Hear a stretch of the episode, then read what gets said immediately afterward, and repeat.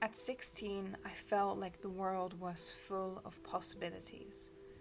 Back then, my family and I lived in Sweden, and for the longest time, I was in love with the wild, rough nature that seems to live in perfect harmony with Swedish urban life.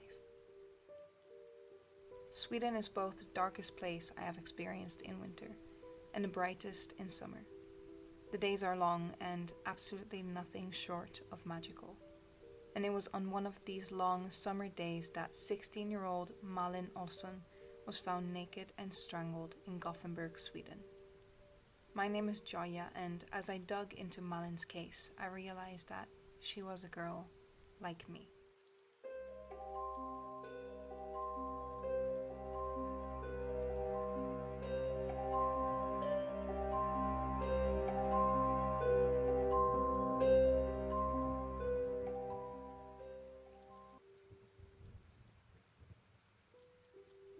I've come across pictures of Malin a lot these past days, and she looks exactly like my neighbor when I lived in Sweden, with a big, bright smile and fluffy blonde hair that is in a typical 90s haircut.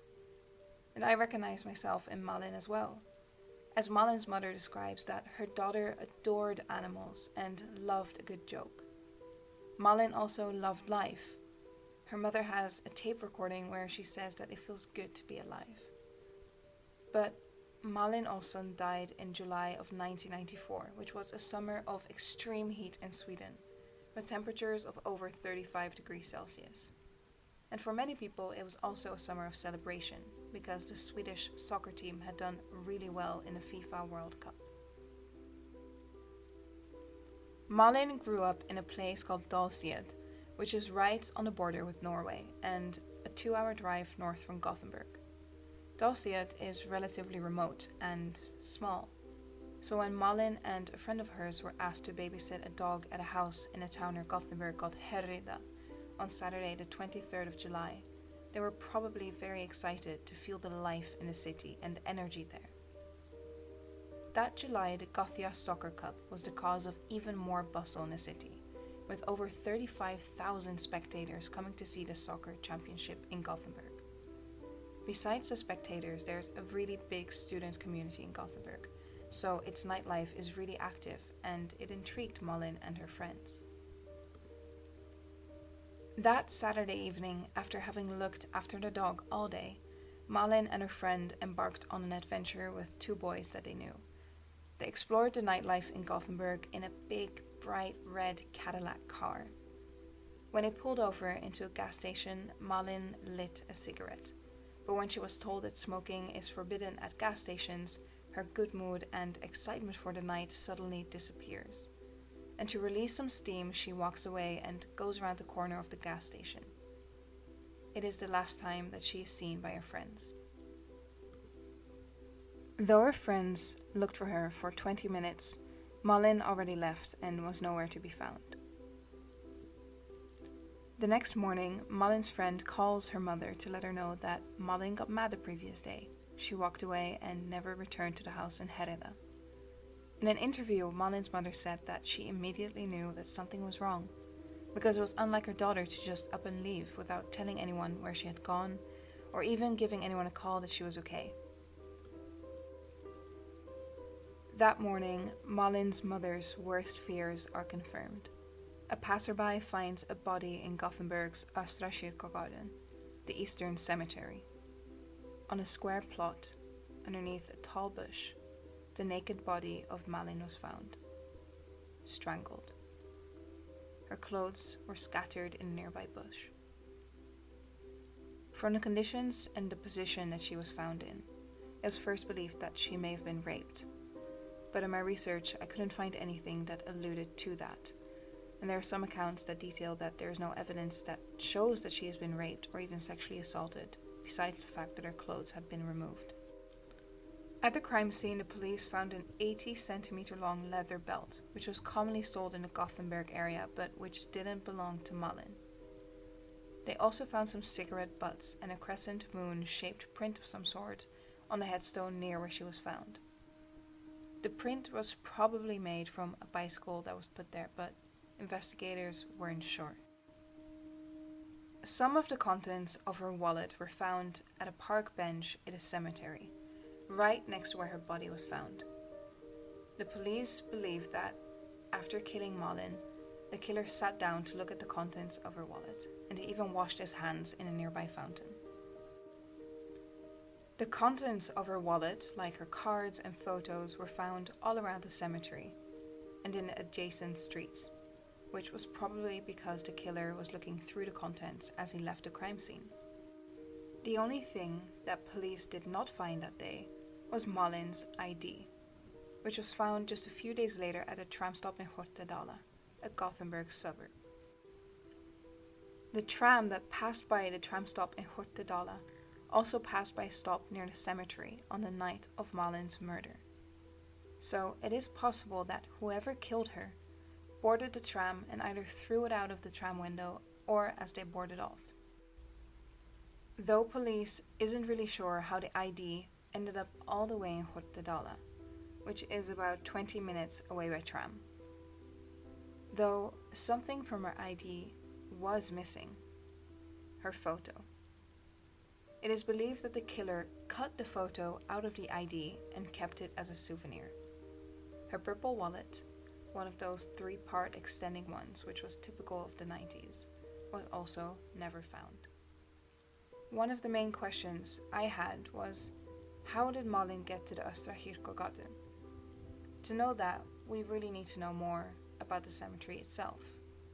The cemetery is located really centrally in Gothenburg, so there are a lot of people that pass by it, especially in July when the days are long. The sun comes up around 2 to 3 a.m. and goes down at 11 or 12 p.m., so there really is only one or two hours of proper darkness. And that July, the city was filled with people coming to see the Gothia Soccer Cup, so you would expect that there was someone who might have seen what happened.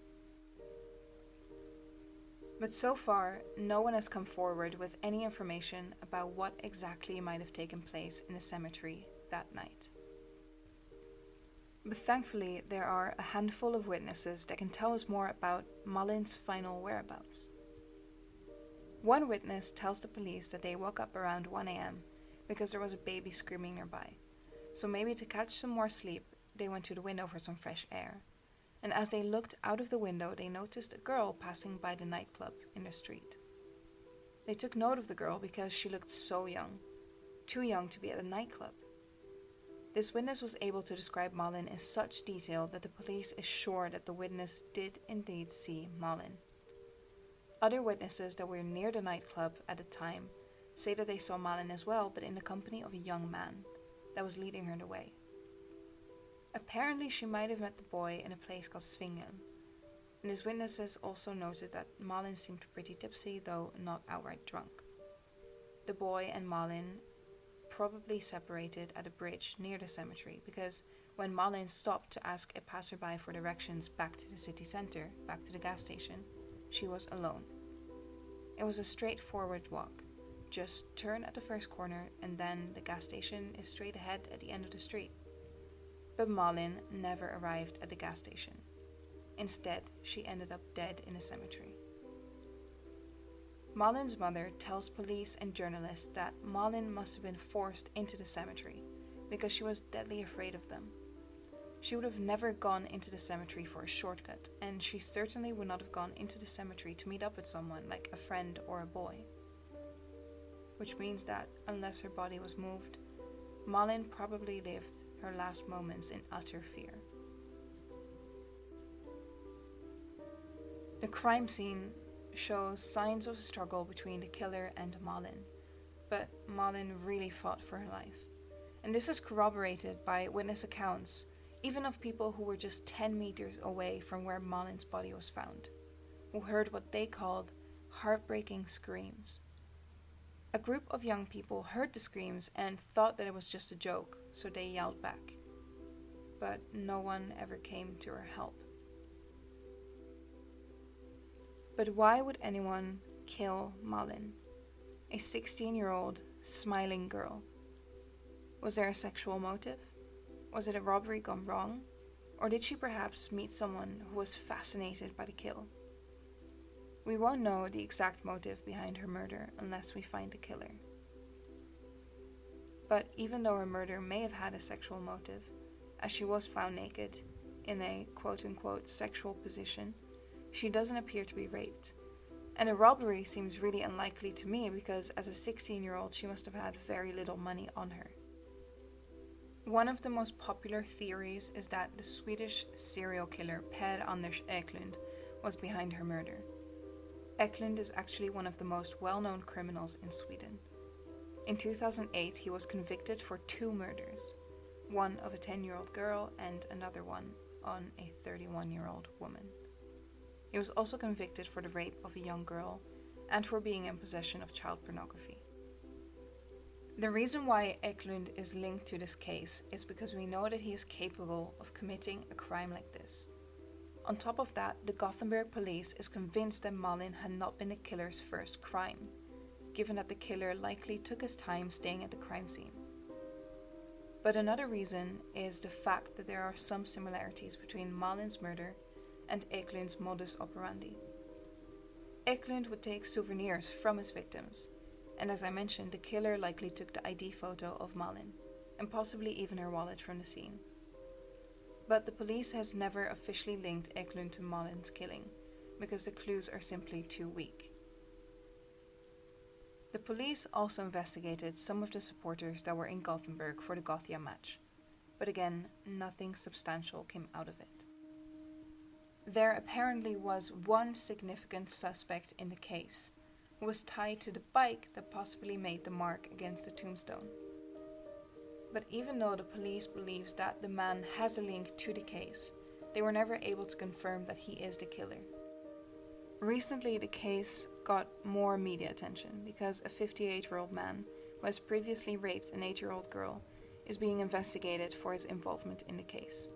He grew up near where Malin was found and still had relatives living in that area. He would have been at ease with the surroundings and he has previous convictions of crimes against a minor. Though the lead detective in Malin's cold case, called Anders Eriksson, states that this man is not being treated as a suspect. It's been 26 years since Malin's been murdered, and her killer still walks free. Even though, according to the police, it should have been an open and shut murder case. But no arrests were ever made. A hair was found at the crime scene, and also more forensic evidence was found, but the police never released it because it is still an ongoing investigation. But for now, the case remains unsolved, and the police is not actively investigating it anymore today. But there are many questions in this case, because on the one hand, we know a lot about both Malin's and the killer's whereabouts, but not enough to track the killer down. Another aspect that has thoroughly confused me is the fact that Malin's friends never really searched for her. They say that they looked for her for 20 minutes. What they did after that is not clear. Malin's friend returned to the house in Härryda on her own that Saturday evening, whilst Malin lay in the Eastern Cemetery. If you have any information about Malin's murder, you can contact the Swedish police at 11414. For information about the sources I used and some of the evidence, I posted it on a website which is in the description. I hope you enjoyed this episode and thank you for listening.